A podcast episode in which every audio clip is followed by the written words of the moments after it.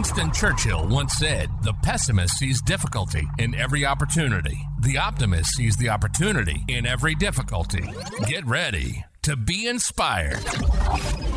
This is the Big Fish Cares Podcast. Big Fish Cares Podcast. Whether it's business, life, financial, relationships, we're sharing stories and journeys to help inspire you to be optimistic and to take action. No matter the hurdle in life, you can do it, and we're here to help. Welcome to the Big Fish Cares Podcast. And here's your host, Benny Fisher. What is happening, fans of the Big Fish Cares Podcast? I'm really excited. Today starts our summer edition series where I am going to be broadcasting live. Not really live. Why did I just say live? It's not live. It's obviously recorded. I'm so used to being Facebook Live, so I'm used to saying live. But I'm in my home office trying out the virtual software. You can see I got Michael Jordan in the back. I got the Big Fish Cares Podcast and the vibe board. Got my Hangout Hawk NFT behind me. Got my bookcase over here. And today's guest is the famous, very famous, Manager Jon. Thank you for coming, Manager Jon. How are you today? What up, Big Fish? You know, I'm blessed. It's a good day. It's a good day to be busy. It's a good day to be on the Big Fish Podcast, right? I'm loving it. I'm excited to get into it. So let's just start right out because I'm sure people are used to hearing first names, last names. What is Manager Jon? Who is Manager Jon? How did Manager Jon come about? So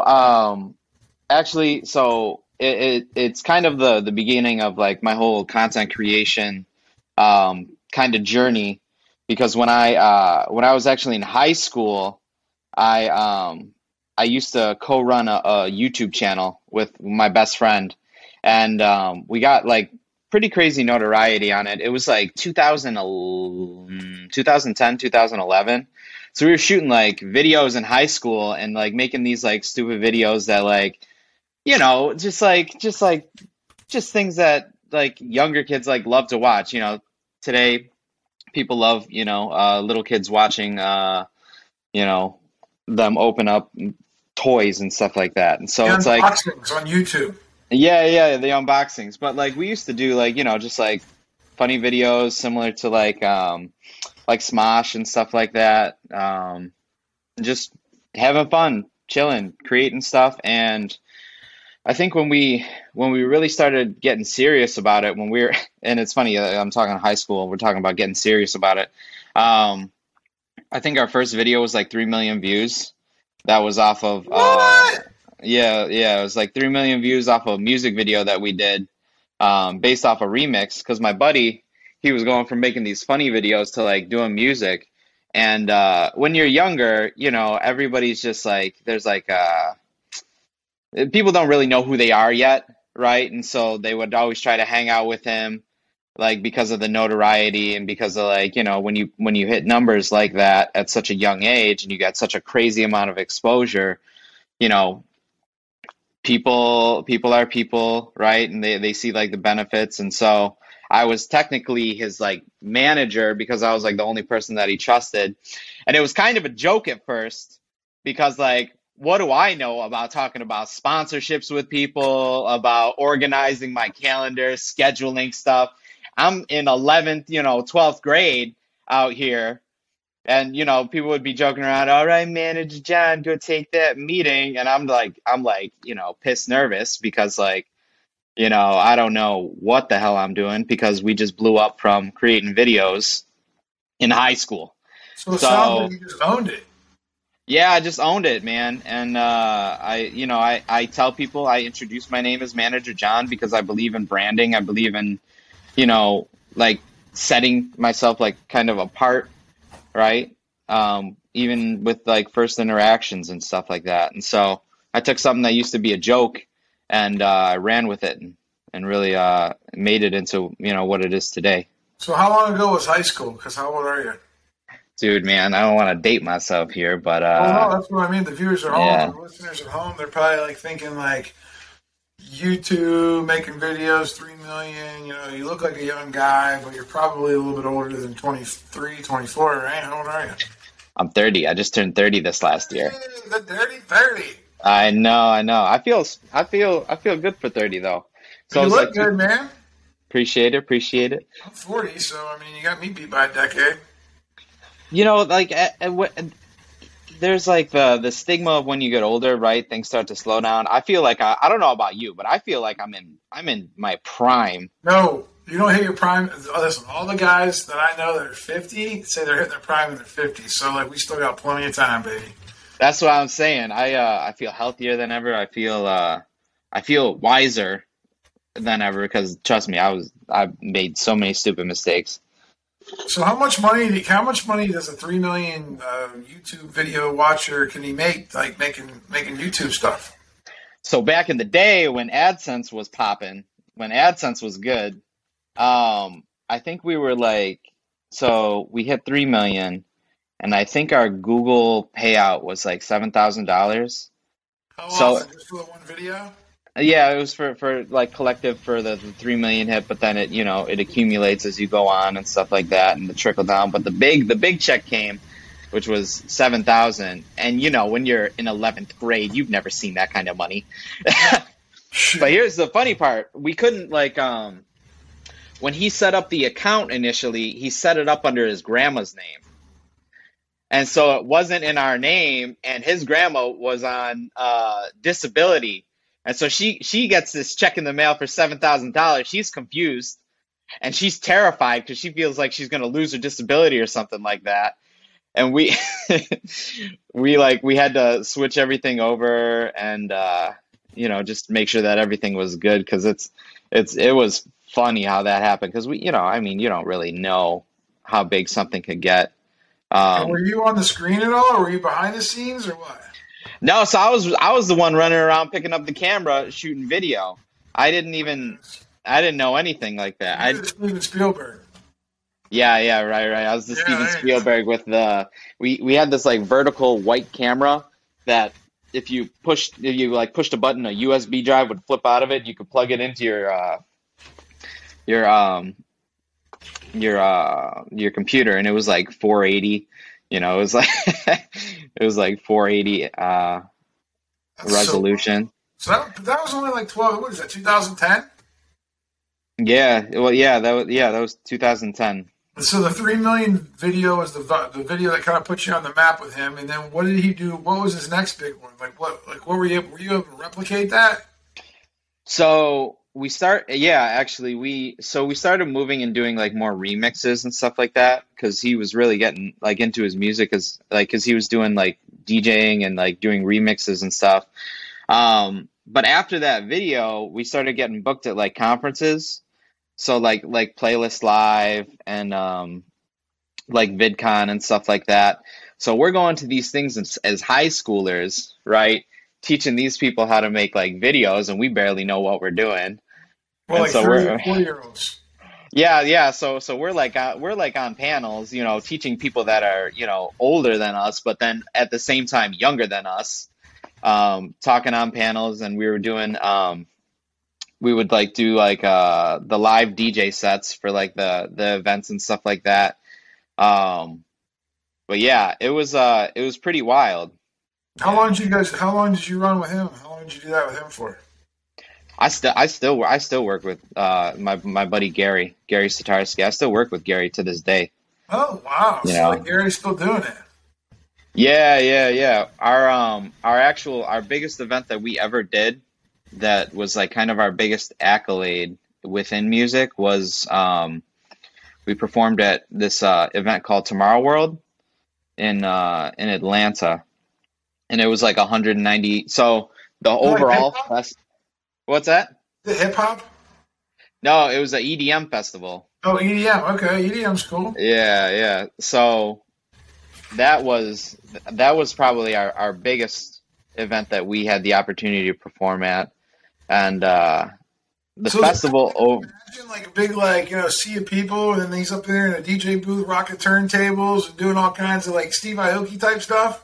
Yeah, actually, so Steve Aoki. So here's what the lineup looked like. It was like Steve Aoki, Bass Nectar, Tiesto, Calvin Harris, David Guetta, like all these like major brands. Cause like, so Tomorrow World was a branch off of Tomorrowland, and Tomorrowland was one of the biggest festivals within Europe. Right. So they brought it over to Atlanta, and they brought in like 190,000 people. So like, you got to imagine, you got this whole big like plot of land, and there's like 190,000 people. I brought like a bunch of influencers. We were performing, and I'm just still like, at that point I was like fresh out of high school. So I'm still like, you know, figuring out my way. So where'd you grow up at? What's that? Where'd you grow up at? Where are you from? So I'm originally from Buffalo, New York, or Lockport, which is like a suburb. Actually, they had some pretty crazy stuff that happened recently. So. Oh, I heard. Oh, yeah, you're right. I heard about that. Yeah. I used to work. So when I was doing because I used to work also simultaneously within like retail stores as like a cashier. I used to work in Buffalo at one of the dollar stores there, and it wasn't too far away. Wow. Yeah, that's a tough situation. I don't really follow the news much anymore, but I did see that somewhere in a feed or something like that. That's terrible. So I'm assuming your buddy he was from Buffalo. You guys grew up together. Did you guys grow up together? Yeah. So we grew up, we like practically everything was like really hitting off on YouTube. And so we would think of like the next, you know, whether it was the next song to remix or like the next, video to make or the next person to network with. We've worked together on so many different projects. Our last biggest project, I brought him into, to help me work with like Mike Tyson for a conference that we hosted. How's he doing? I heard you got a little trouble on an airplane the other day. Yeah, man. Listen, people get over their heads, right? You know, I mean, if it wasn't Mike Tyson, would you? Celebrities or like the fans? The fans, man. Mike Tyson is a peaceful dude. Mike Tyson is a peaceful man, but you can't like, you know what I mean? It's like. Can't like stirring the pot, man. I mean, the dude's gonna jack you. He wanted that dude wanted jacked up. He got. You can't keep slapping the bull, bro. You can't keep slapping the bull before you get kicked in the chest. You know? I hear you, man. So that's wild. You got there, and I think you told me you worked for some other people in the fighting boxing world too, right? Yeah. So after Tomorrow World and kind of like that whole segment of like networking with YouTubers and really building up, you know. My notoriety within it was more so, it wasn't always like the front end. Like a lot of the stuff that I was super interested in was the back end. And that's why I really fell into Manager Jon, because, you know, there's a lot of people that, you know, go from being normal people to like getting this crazy amount of fame, and they don't have any people behind them. I mean, that was Mike Tyson's biggest issue, is the people that were behind him, right? Were malicious, were like people that didn't have his best intentions. And now all of a sudden he's doing all this stuff. My place, you know, and where I kind of fell into my role was I really liked being a back end person that high caliber people could trust. Number one, that I could brush shoulders with the amount of quality that they needed. And I could like advise them and be like somebody who was like, you know, what is it in EOS? There's the visionary, and then there's the implementer. Integrator, yeah. You're the integrator. You're the influencer integrator. The I. Yeah. Double I. Yeah. No, so I mean, by default, you know, a level of influencer came to me because like people, you know, their fans would see me doing this stuff, and they would naturally follow me. But you know, integrating, you know, people's vision was kind of like something that I really liked doing, and I was good at it. I think that's why I like you, because when I met you through our buddy Joe Hughes, I was trying to tell you kind of a couple of things that I was trying to do, and I was like, man, I don't know how to do that part. Like, I know enough about it to be dangerous. I said, but I'm not really organized enough to be able to like chop up content, know what's good, what's not good. So it's been fun getting to know you over the past year. And the funny part about like, you know, you're talking about chopping up content, man. I had to chop up content because I was like, we got to do this. It wasn't even because I like, you know, obviously I'm passionate about telling the story. I love storytelling, but I was like, man, I looked at that thing like a tool and I was like, I could build whatever the hell I want. If I was in high school doing this stuff, making content, just picking up a camera, right? Documenting a story, you know, creating something from nothing, dude, you could do anything. You could do anything from there. That's what Gary Vee lives by. You just document it. He just documents everything. Exactly. But, so I started working with like a lot of influencers. I started working. So there were like a couple different pillars that I like set for myself that I wanted to kind of become a direction for me and like create a staple. You know, I was like, okay, this is the way I'm going to do this. And one of them was combat sports. And so I got involved with, initially it was kickboxing. And so I was working with a kickboxer and, the manager for the Mayweather family, well, one of the managers for the Mayweather family, for Floyd Sr. and you know, Jeff and all that. Dude, he's crazy, man. He's actually fast though, that's the funny part. It's like people joke around about, you know, you get old and stuff like that. He could still clap you. But I got connected with him and he was like, oh, I got to bring you out, you know, to Vegas. We got to shoot like the Mayweather channel and stuff like that. I got to get you connected with all these guys. And I was literally, as a matter of fact, I met him on a very low point in my life. Cause at that point I'd lost, two businesses that I was just putting my hands in that were like brick and mortar. So one of them was, a barbershop, funny enough. That sounds like a whole episode. Yeah, 100%. And then the other one was a digital media studio collective. What'd you do? Get that? Were you in business with other people in both those endeavors? Yeah, I was in business with other people. Hard to control those, huh? Dude, it's there's so much. Like you either have to all be in sync or you have to understand that each person has their own pillar and you got to be okay with that. Yeah. Like everybody can't be the man. Like everybody can't be like, you know, in the barber world, you know, everyone can't have their name on the building and then everybody's got to have like a different role. Right. I'm assuming you weren't cutting hair. No. So I was the marketing and I acquired like, you know, I helped like acquire like, the startup costs because we did that thing. So we did that from like straight up like bare bones. Like we entered into a space. There wasn't even drywall on the walls yet, and there wasn't even a floor. First off, no, we were cutting it. I remember. Listen, and this is funny having having my own contracting exterior company now in Dayton. When I was doing this stuff, I was putting baseboard as crown molding or crown molding as baseboard on the ceiling. Like it was just bad. So but you know, we put it all out on the floor, you know, all out on the table. And, the barbershop is probably one of the things that, I probably hold most precious, like to my heart, because I was able to learn so much from it. Through failure, but then I was able to impact like a ton of lives through like philanthropy, because we were huge on philanthropy. Like what kind of philanthropy? So we would have these barbershop kids that would come in to the shop, and they were like kids that grew up in like horrible homes, you like know. Type stuff? Yeah. So we used to have. No. So we're in Lockport. Which is like a suburb. Yeah. So, I mean, these would be kids that would like, you know, their parents would like throw them into the walls and just like, you know, they wouldn't care about like their, you know, like their nutrition, or they wouldn't care about whether or not they went to school. And so these kids would come out and they would hang out with me and my partner.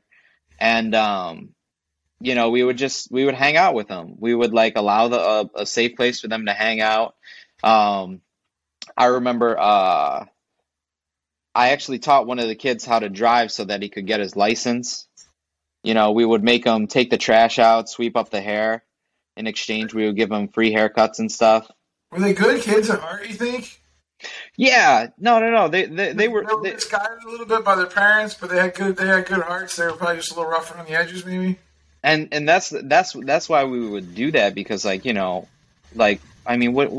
know about yourself when you're when you're 14, 15 years old, right? You know your environment.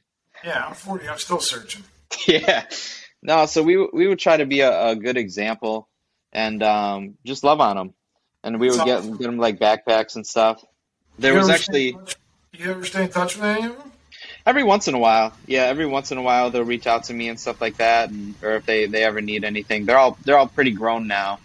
So I touch base every once in a while. But yeah, we did.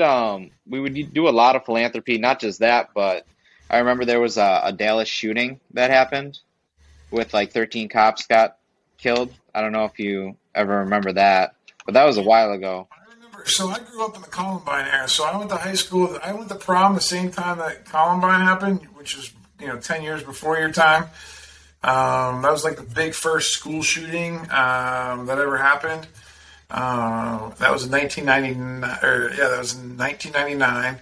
And it was right before I went to prom, and I remember that's when they started doing pat-downs and they had a gun. They were checking for guns at prom, and that was the first school shooting. That was the first big mass school shooting. And ever since then, they've been nuts, man. They've been having all kinds of shootings, And it feels like during COVID, I feel like for a year, they stopped. If you remember, I feel like I didn't hear anything for a year. I think right after COVID, there might have been a couple, but then there was for about a year and a half, you didn't really hear too much. And then boom, here we are again. It's wow. When did you, so you, let's see, when was that for you? When was Columbine era or 1999. So I graduated high school in 1999. Did you start into so tell me, when did you start into, because this was Big Fish was a family business, right? No. Tell me about that.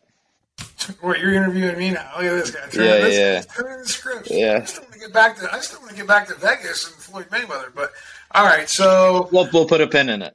Yeah, we'll put a pin in it. So I started Big Fish. So I went to work for my uncle in the roofing business. He has his own company, Slagle Roofing and Construction. I started there in 2010. So I lived in Ohio after high school for about 10 years, took a bunch of corporate sales jobs, worked at Ford dealership, worked at Verizon Wireless. My uncle calls me up, says, hey, moved to Pittsburgh. I started a roofing company, went to help with sales and marketing. So I did that with him for 5 years. And then I just, I took what I learned from my 20s in sales and marketing and customer service, took what I learned from him in roofing on the commercial side, but I really wanted to take all that and put it in residential because there's a severe need for big time customer service. So I just started my own and went out and made a brand, and I was following Gary Vee at the time, and I came up with that cartoon fish and just said I'm gonna be the best roofing contractor in Pittsburgh, and they will know what Big Fish stands for. It stands for good quality customer service. It has nothing to do with roofs, or fish sandwiches, or renting boats on the river. Because I got a lot of people told me, people aren't going to know that you're a roofing company. I said they will when people start talking about how great a service we provide. So it's kind of how I started there. But tell me, let's go back to you in boxing. Tell me about that Vegas story. Tell me about where you were getting ready to before we sidetracked with the businesses, the barbershop. Yeah. No, so I was out in Vegas. I was shooting, I was filming just as much stuff as possible. And, Amer Abdallah, he was putting me in front of every single person that he was connected to. I think even at that time, he was working with Caleb Plant.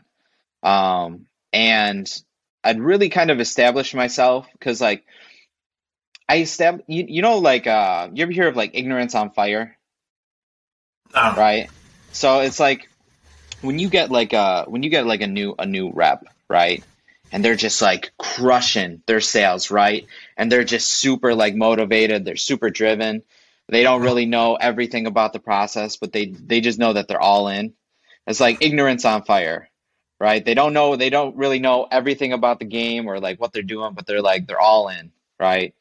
And I kind of had a little bit of that, right, as I was going in. I didn't really know a whole lot about boxing, but I knew the Mayweather name, and I knew that other than just like, the biggest name in boxing. Yeah. I mean, no big deal. Just plastering the city of Vegas with like 50-0. But I knew that the only people that were producing like really good content consistently that people that these high caliber guys could trust was like Showtime, DAZN, PBC, right? Like these well-established organizations, right? That were doing like documentaries and stuff like that. Yeah, like HBO with Bob Costas. Yeah. All that stuff, I hear what you're saying. Yeah, but I mean, you know, where's the opportunity to be able to like, for them to create their own content and then to make like their own money off YouTube and then to like influence their own people, you know, I mean, yeah, 100%. So at that time, my buddy, Gary, funny enough. So Gary hits me up. He's like, dude, this guy KSI, he just called out Logan Paul, right? I see Logan Paul this weekend at VCON. Yeah, buddy. But so KSI called out Logan Paul just after he finished his Joe Weller fight in the UK, and I used my network, and we did a search of like who we had to contact and stuff like that. I reached out and I was like, hey, you know, I love the fact that you guys are trying to cultivate something new within like, you know, the content community and stuff like that.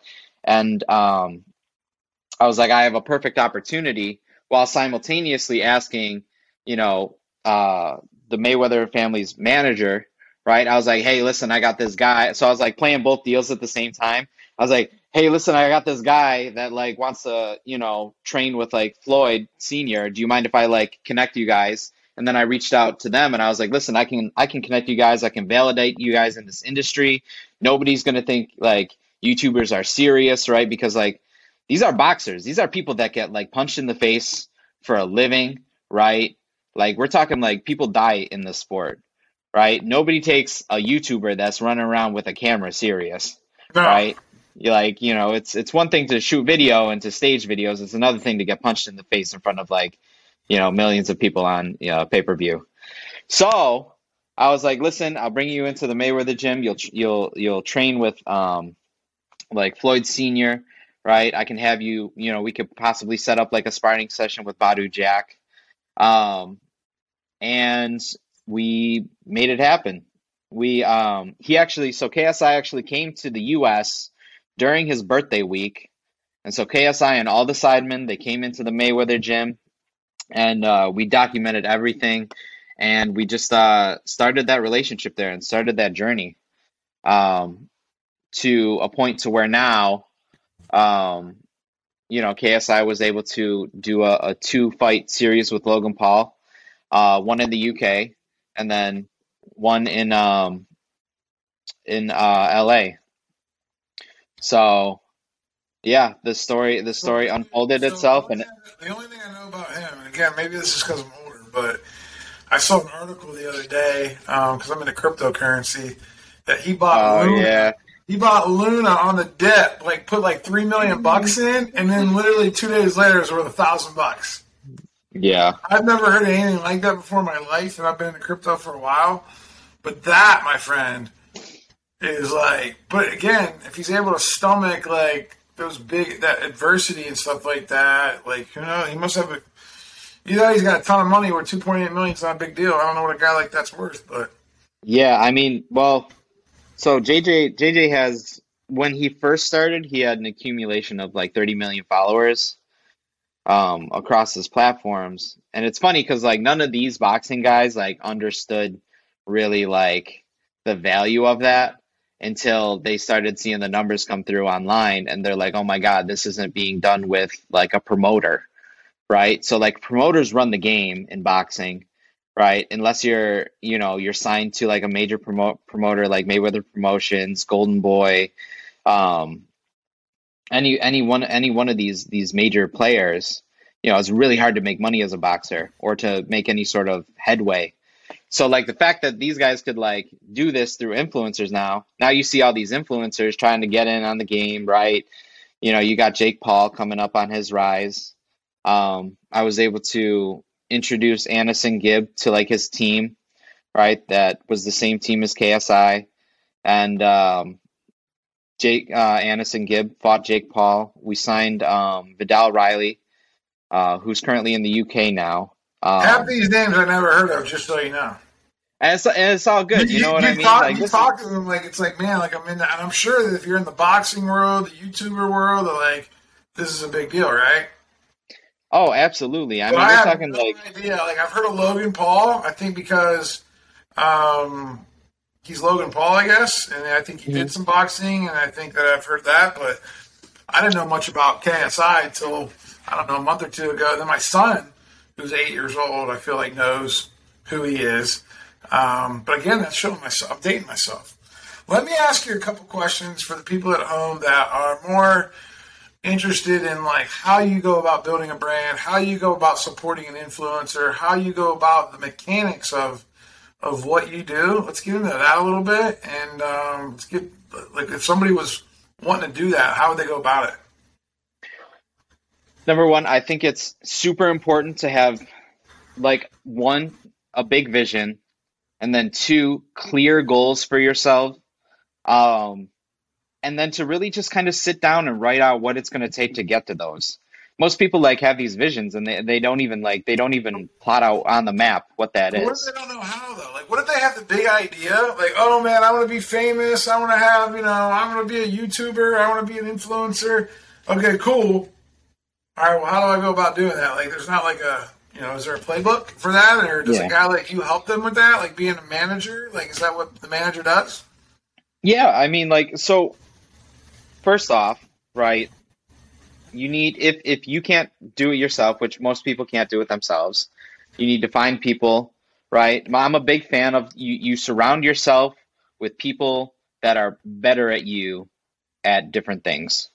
So right? what roles make up a team of like an influencer team? So if you're looking at like any sort of like fame, right? Most of them are, they're managed by an agency. They have a manager. They have some sort of, whether they're creating the content or somebody else is creating the content, they have like a content team. They have a publishing team, right? And obviously you don't start here, right? You don't start at the publishing. You start by yourself like your buddy did in Buffalo, and you guys just started, you know, making it big, and then next one thing leads to another, right? But it all comes down to you know, having a quality product and then documenting that product, right? So like we knew that we wanted like to be bigger in music. And so we started producing music content, high quality music content that people were looking for. Like right? Songs, like music videos, or like 30-second clips, so like YouTube, or like what kind of content?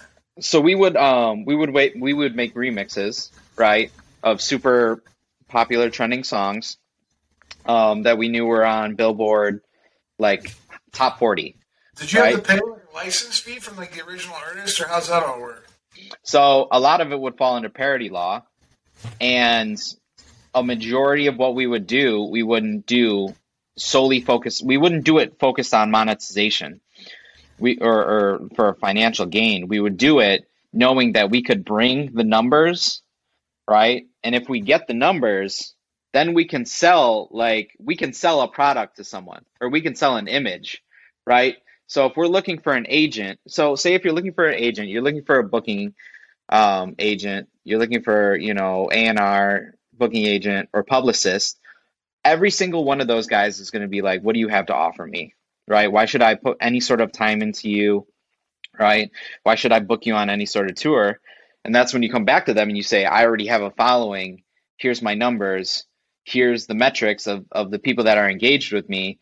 You know, I'm already selling myself. I just need to scale it. And so, you know, there's relationships, because this is really a relationship game, right? It's about who you know, and is this the right person right, for me and for my team, right? So like KSI, we'll use that whole KSI example, right? So KSI is already big, mind you that, but he's looking to go to a different level, right? So somebody comes in that already has that pre-established relationship, and because he has the numbers and he has the proof of concept, right, he's able to open up a door to opportunity to what is next on his vision, which is king of boxing, right? King of YouTubers in boxing. So it's the same type of scale, just you're starting from zero, right? You need to get, so if you're starting from zero, you build your metrics, your vanity metrics, you build up people following you, you build up good content, and then you say, okay, I want to, like, prime example, Ben, Big Fish. You want to get booked at more speaking engagements, right? So as a result, you're creating more content, you're creating a higher level of content, and you're providing a good quality product, which is you, number one, as an expert in business, NFTs, right? Someone who's well-versed, and people that are watching you, right? Your end consumer, right? The person that you want to engage the most, your fan, you understand that you can expedite their process by sharing information that you've learned from yours. So the more you do that and double down on yourself and the quality of product and the consistency, then you can open up doors in the relationships to go to that next level, right? And if then you hire someone that's already been at that next level and coach somebody else on how to get there, right? Absolutely. So like you got a KSI might have hired someone that helped, you know, maybe get Kanye West somewhere, right? Or like, you know, somebody that's like way bigger, but was like their manager behind the scenes, right? So once KSI went through boxing, right, and he's returning to boxing, as a matter of fact. There was a point where he's like, I really just want to get into my music, and I really just want to do my music. So as a result, he starts releasing songs with these high caliber artists, like you know, Trippie Redd, and like, let's see here, the list goes on. If I go to his Spotify. Well, I mean, you can do the list. I don't know if the list is, you know, I don't know if my audience is going to know that list. Maybe they will, maybe they won't. I know I won't. But I don't know. This isn't about me, you know. I'm just trying to understand, you know, what it takes to build a brand, what it takes to build, like, an influencer brand, because I think what you do is really unique. Because, you know, this is a new world, right? Like, I mean, Instagram's only been out for, what, maybe 10 years. So, like, you know, this is like the new frontier, you know? It's like Elon Musk, you know, trying to send people to Mars. It's like, we're just figuring it out right now. So I also think that eventually, do you ever think the influencer, like, world's ever going to burn out, or do you think there will always be influencers? I think there will always be influencers because there's always, number one, influential people. Right. Somebody's always going to be influenced by somebody else, right? Because it's human nature. But I think and this is one thing that I'm really learning in business, is that there's a time and a place for influencers for the certain types of goals that you want. Now, majority of my fans are KSI fans. They will, initially, when I started posting stuff, when I was switching from KSI to my own personal stuff, right? And I wasn't posting as much KSI. I saw a decline in my engagement because the majority of people have followed me because they wanted to see more KSI. So it can work as a double-edged sword if you're not consistently within that industry or that focus, right? If you're a makeup brand or if you're, you know, say like the Diesel brother, the Diesel boys, right? Have you ever heard of those guys? No. They're super big on like diesel engines. But you're in the business the last 10 years, man. Like I don't pay attention. Okay. Let's flip the script here. Let's say say Gary Vee, right? Say you spend a week with Gary Vee, right? He's tagging you, he's shouting you out. You're getting tons of followers from Gary Vee. You're basically riding his coattails, and if that ever falters, you have nothing, you go back to zero, right? Like and that's why it's super important to have your own content in the mix with things that you're doing, because you want to be clear that you are separate. Yeah, we're right? Equal. We're on equal playing fields almost. Like it's just like, oh, you just happen to enter my circle. We both have our own circles, and they might collide every once in a while, but we're all doing our own things, right? Exactly. And if you don't have your own content, it's all Gary Vee content, and people are expecting the next Gary Vee. They follow you because they're expecting the next Gary Vee video. Yeah. Well guess what? They got a rude awakening. Yeah, they got a rude awakening, and then you got a rude awakening because you're like, where's all the people? Where's all the people that were following me? And I hear you. I hear you. I actually was talking to my friend Brian Hess about this the other day. He said that a lot of people, you know, refuse to take pictures with, you know, influencers or stuff like that because they don't want to get sucked into the trap of like where like it's like a this. It's, they would rather be equal, right? And like, you know, everybody wants to get the hey Gary, what's up, or you know, which is cool, right? It's really been difficult for me to like, you know, because everything's on virtual and Zoom right now. You know, we've been doing these. This whole NFT project was a year old. I actually met Gary 3 years ago at a baseball card show. I have a couple videos. I think I sent them to you.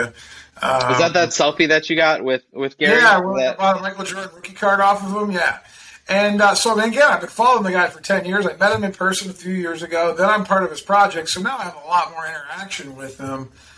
So now I do feel like a lot of people will be like, oh, Benny Fisher, Gary Vee. And I'm like, I don't know. Like, I love Gary, but like, I don't want to be like, I don't know.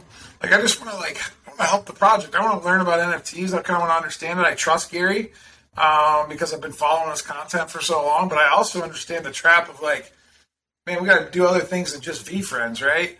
Diversify. I definitely can't be hanging out in the cartoon world all day. No, 100%. That's why I the roofing. I got the roofing thing going. I got the business. I got, you know, the VFriends. We got VCON coming up in like 2 days. We're recording this on a Monday right before VCON. So I'm really trying to actually figure that out for myself. Kind of like, what direction do I want to go? I think right now I'm exploring a bunch of different stuff just to kind of feel like what I'm going to be mostly interested in because I do like it all actually. I like the networking and the relationships that I'm meeting people, even guys like you. Like I'm addicted to the relationships. I love meeting new people. I love collaborating. I love meeting people that are from different walks of life. The one thing about the NFT project that was cool is I instantly in the Hangout Hawk, you know, community. There's 125 Hangout Hawks. We're all over the world. I mean, I got some friends in Australia now. I got a friend in Serbia, France, Japan. You know, people all over the country. I mean, it's Germany. It's really cool that like I've been communicating with these people on Zoom. We have our own weekly calls. I would have never had a chance to meet people like that all over the world had I not got involved in this NFT project. You should. I want to hear a little bit more about. So, what is so okay? And this is something I've always kind of been curious about because the NFT space is still substantially new to me. Right. Oh, it's new to everybody, bro. Like, yeah. The fact that you even know the three letters NFT puts you in the top 2% of the world. Oh maybe my the god. Top 1% of the world. So, how? So okay. Here's what I really want to know. How can people vet and find the right NFT projects to get a part of? Right. So again, this is where, you know, having a little experience and age and be able to understand like relationships and understand when you ask questions and being able to figure out who to trust really matters. Because again, online, there's, you know, just like, you know, Google, there's a million different places you can go for information. Some of it's good, some of it's bad, right? Same thing with social media, right? Like there's good stuff on social media, there's bad stuff. You have to be a good judge of character and a good judge of what kind of content makes sense and what doesn't, and then form relationships to then build trust to then gather intel or information to then be able to execute on that intel. Because without that, I mean, you're just gambling. I mean, it's like the Wild West, which that's why I stick so – again, this is why I stick so close to the Gary Vee project because I'm 40. I've been watching this guy since I've been like 32 years old. I've seen him go like this very systematically, very slowly – very much a lot of hard work. He's a little brash, but I mean, like he's no nonsense. I don't know. It's consistently awesome content, and he's in theory mostly historically right about a lot of things. So that's why I'm playing it safe to that vest because I'm afraid that if I go like to Bored Ape Yacht Club, for instance, that's the big one where everyone's talking about. I'm afraid that there's not going to be people in that community that I trust. But now there will be, because now that I'm in VFriends, I find the big players in that space. And then if they have crossover to another community, then I feel like I could cross over to another community because I might trust you. For instance, like let's say you're in Bored Ape Yacht Club, but you're also in VFriends. All right, I form a relationship with you. And again, it's over for a year. I'm like talking to you about other everyday life stuff, not just NFTs, not just crypto, not just business. I'm trying to get inside your mind of how Manager Jon works, right? So then if Manager Jon says, hey, KSI is coming out with this boxing NFT, here's what it's going to be about, here's how it's going to do. It's all marketing, right, and relationships. Everything in this world is relationships, and then how do you market it, right? Well, it's through the network. So if you say KSI is going to boxing thing, I actually might give it a shot because I trust you, because I built a relationship with you, because I met you through the Gary Vee program. You may be in the Bored Ape Yacht Club program, which also got their own different set of credibility. Now you want to take me into a new project. It's just like business, except it's just with art, digital assets, collections. They're like new companies being formed every day, so it's definitely very fun. Did that help you answer like how to find the right NFT project or how to figure out where to go? I mean, you gotta start with something that makes sense to you that you can like at least form a foundation with. If you don't have a good foundation, it's gonna be very rocky and it can lead you down a destructive path. So I guess dually, so you've been a part of like, business for quite some time, right? So you already have pre-vetted questions, right? You know how somebody can tell, you can tell if somebody's like BSing you or whatever it is. Yeah, plus I've been in sales my whole life. Like I've already into relationships and networking. So like I've talked to hundreds and thousands of people over the last 20 years. So for me, I just ask more questions, man. I figure out when my spider sense gets out of whack, and then I either go towards it or I run away from it. What are those questions that you're asking yourself? Because there's a lot of people that maybe aren't where you're at, right? And so like how can you expedite somebody's knowledge to give them value of like maybe a little bit of the questions that they can ask themselves? Well, the big thing is I ask them, why do you want to get into NFTs? Why do you care about NFTs? Okay. So this is when they're answer, then I'm gonna like I always want to start with why.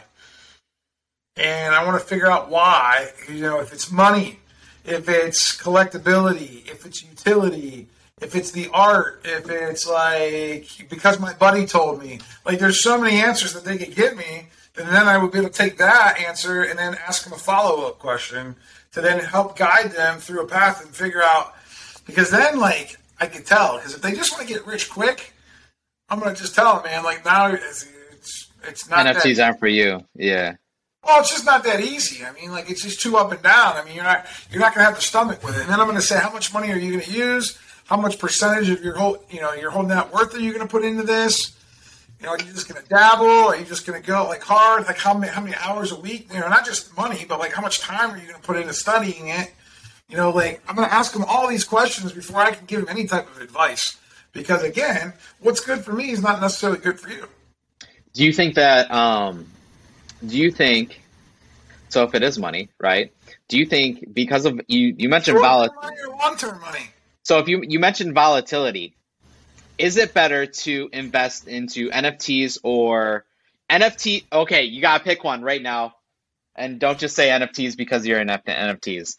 NFTs, cryptocurrency, or the stock market. Which one are you picking? Why? For me personally? Yeah. Right this second, I'm picking cryptocurrency because it would take me too long to really find the right NFT project that I think is going to be the one, because it's like they're all being formed right now, and they're also not a big track record. They've only really been in the mainstream for a year now. Did you say stocks? Stocks because I really think that the country's headed down a rocky path, and with inflation and uncertainty with the politics and the government, like I just feel like cryptocurrency is more worldwide and it'll be more stable Long term, it's got a lot of upside still, especially today. It's really cheap today, so everybody cries. Yeah, it's really cheap today. Cryptocurrency, I would only go, with the major three. I go with Bitcoin, Ethereum, or Cardano.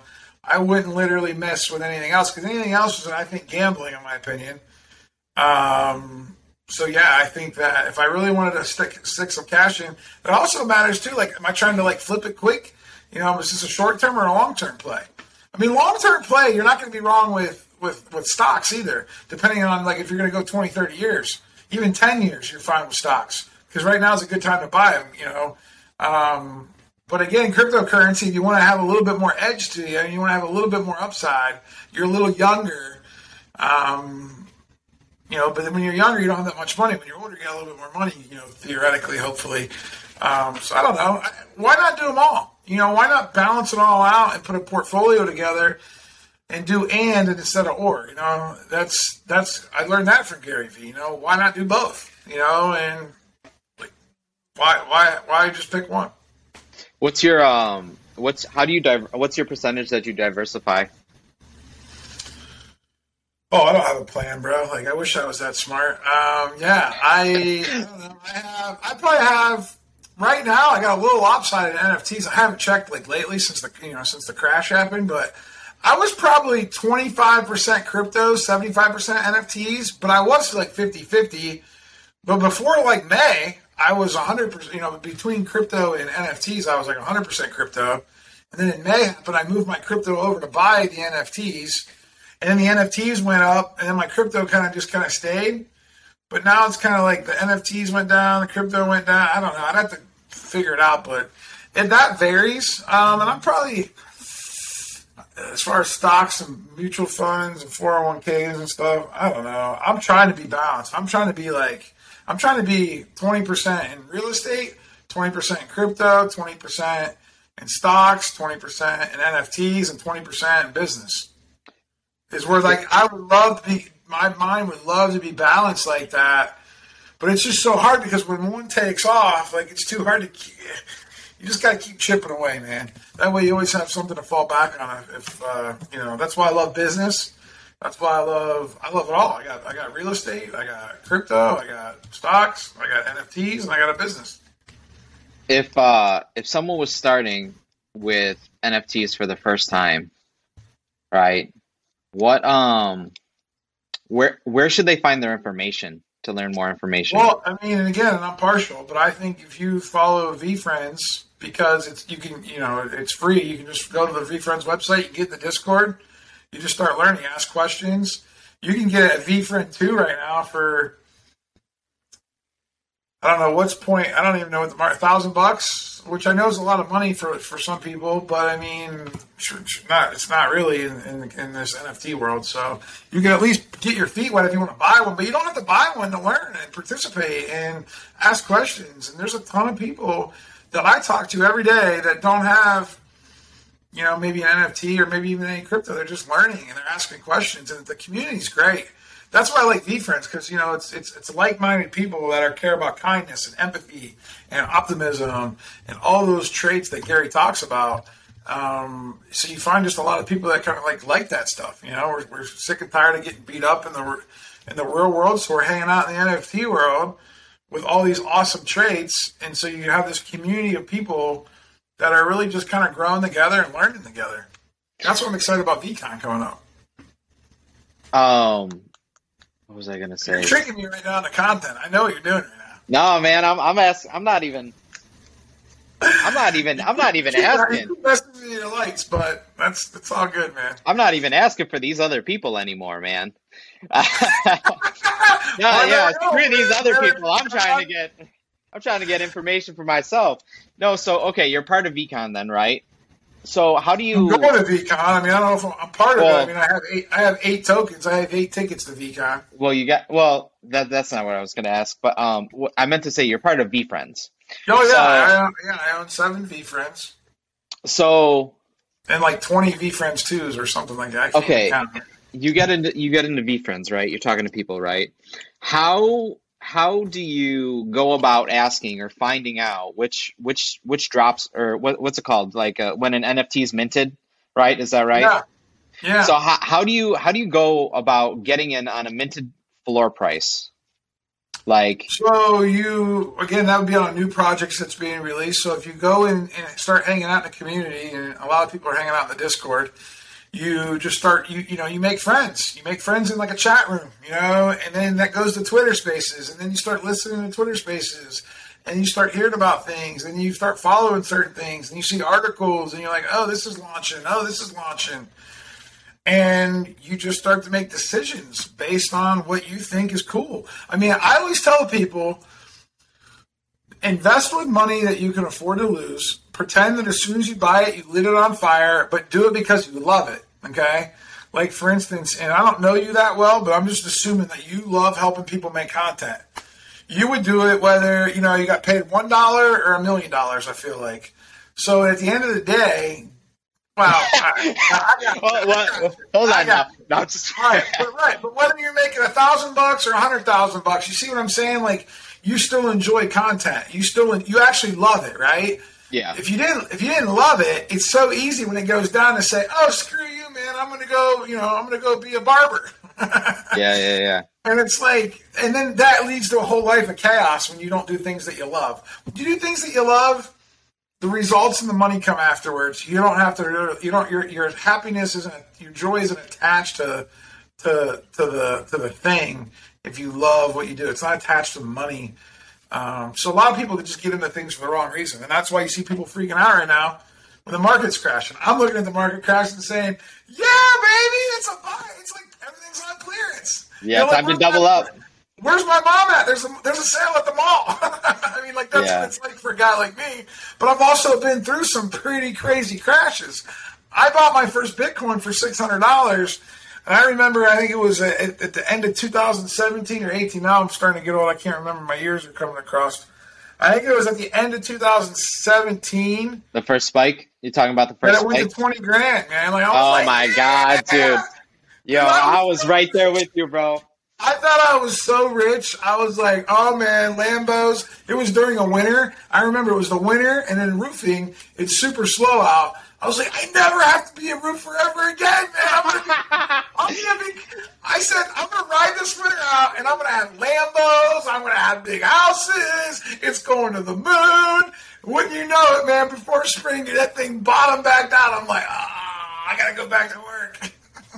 I've been through that a couple different times, and then COVID happened, right? Same thing happened. COVID happened.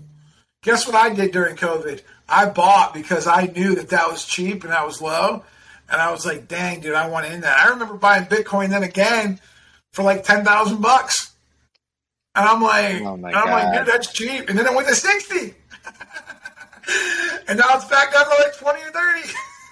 So again, you ride the waves, right? But I bought my first Bitcoin for $600. Oh my God! You didn't sell it, did you? I've traded it. I mean, you gotta remember, like, I'm always making moves, right? I'm taking. Oh, so you did. So you're doing the short-term trades. I mean, not as much anymore, but back then in the day, like, I converted a lot to Cardano. I've converted a lot to NFTs. I mean, I just keep moving the assets around, right? So I still have it. I just not necessarily in Bitcoin. I remember one time I had 9 Bitcoins, and I remember thinking, oh, that's not a lot, but shoot, 9, 10 Bitcoins now. It's like people get excited about it. I mean, but I like Cardano. I mean, I love Cardano. I bought a lot of Cardano. A buddy of mine bought Cardano when it was 4 cents, and then I watched it go to $3. I mean, literally, boom. And now it's back down to, like, I don't know, 50, 60 cents. But, you got to be able to ride the storms and listen. You got to listen to people that have been there before you. So, like, this is where, like, all that knowledge I can give you based on my own, like, experience. You can either listen to it and say, oh, he's full of crap. He's just, he's just talking hot air because that's what he's doing. But it's not. It's all truth, man. It's just you build a stomach for it after a while. Just like with stocks, in 2008. Same thing happened. We're watching the same thing happen. You were too young to remember. I didn't care. So now I'm feeling it with my own 401k account and my own stocks. I'm like, man, this sucks. And that's way harder to get moved back around too. Like stocks are a lot slower to like rebound. Yeah. I mean, you're, like crypto, I feel like tomorrow something could happen and like Elon could send out a tweet and then go to the moon again. Yeah. But if you're not selling, it doesn't matter. No, that's what I've been doing with like a lot of my cryptocurrency is like, I honestly haven't ever sold off any of my cryptocurrency. I've always like, one of the biggest things I think that I've, and not to overshare, but like one of the biggest things that I think has always helped me go from like a novice to like being able to understand what I'm doing is setting rules. Like you said, rules for yourself. If you can stick to those rules, but the problem is emotion, reading articles, that's it. Hearing fear from other people, watching social media, watching the news. Oh, you know, my mom used to send me links. Bitcoin's going to crash. Bitcoin's going to crash. And I'm like, all right. And then guess what? When it did, I told you it was going to crash. And then it triples, because you knew. Yeah, and then she does get excited when it goes up. But again, like we're riding emotional roller coasters. Once you get centered, once you realize that life isn't about money and life is just about enjoying the journey and the process, things get a lot better emotionally for you. That way you're always happy. So, like, that's why I'm still smiling. I'm still excited to go to VCON, even when the market's in the tank. I mean, this is worse as it's been since, I mean, now, granted, in May of last year, Ethereum was worth $4,000, almost $5,000. But listen, you bought a token for a half of an Ethereum. You could have got Gary's cheapest token for half of it, so for $2,000 American. Well, right now, there's seven ETH for $2,000, so it's like $14,000. So you're still up, like way big. But I saw it go up to 25 ETH at $3,000. So that was worth like cheap tokens were worth $50,000 and $60,000. So it all depends on your perspective of like how you judge things. If you're always judging it by the all-time high and the all-time low, man, you're going to be in a really rude awakening because your stomach ain't going to be able to handle that. But listen, this is a great conversation. I think we should wrap this episode up. I got a lot more stuff I want to chat with you about in the future, but I really appreciate you being here. I do got 5 questions I want to ask you, though. Let's go. Hit it. Rapid fire, baby. I want to know your favorite book. 48 Laws of Power. 48 Laws of Power. Favorite restaurant? Man,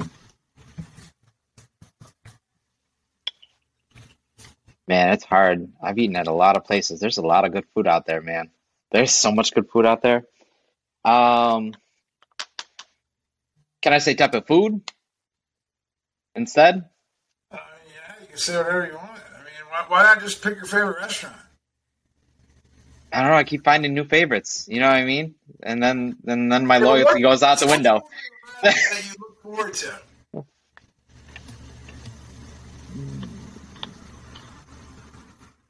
Let's come back to this. I gotta weigh him out. Let's come back to it. All right, how about your favorite movie? Oh, favorite movie? Good Will Hunting. Love that one. It's good. Oh, so good. Favorite travel destination? Favorite travel destination? I would say Dubai. I knew you were going to say that. Yeah. We should probably do a whole podcast about the barbershop and Dubai. Barbershop to Dubai. Who's your favorite person? Like, if you could spend the day with anybody, who would you spend the day with? Oh man, I'll tell you. If I'd spend my last day on earth, I'd spend it with my mom. Dude, that's awesome. 100%. I feel like I didn't get the chance to talk to you a little bit about your childhood. I would have liked to go there. Maybe on the next one. 2.0. And then what about, I'm back to the favorite restaurant, man. So favorite restaurant, I would have to say is pretty recent in my life. I would have to say it's Louie's. It's a place in Detroit. They got this crazy pizza that's served by a bunch of old women. And they just like, they're just these old Italian women that just come out with this crazy Detroit style pizza. Oh, yeah, you know what I mean? Yeah, exactly. Like, anything else, sweetie? You know what I mean? Yeah. You want the sausage? Yeah. There you go, man. That's cool. So how do people, if they want to get more information about Manager Jon, if they want to follow you, where is the best way to connect with you? Manager Jon on Instagram. That's where I'm the most connected. That's so it's Manager Jon. It's Jon, right? Yep. Manager Jon. Awesome, buddy. Looking forward to keep building this relationship with you, and we'll talk to you soon. Thanks for coming on the show.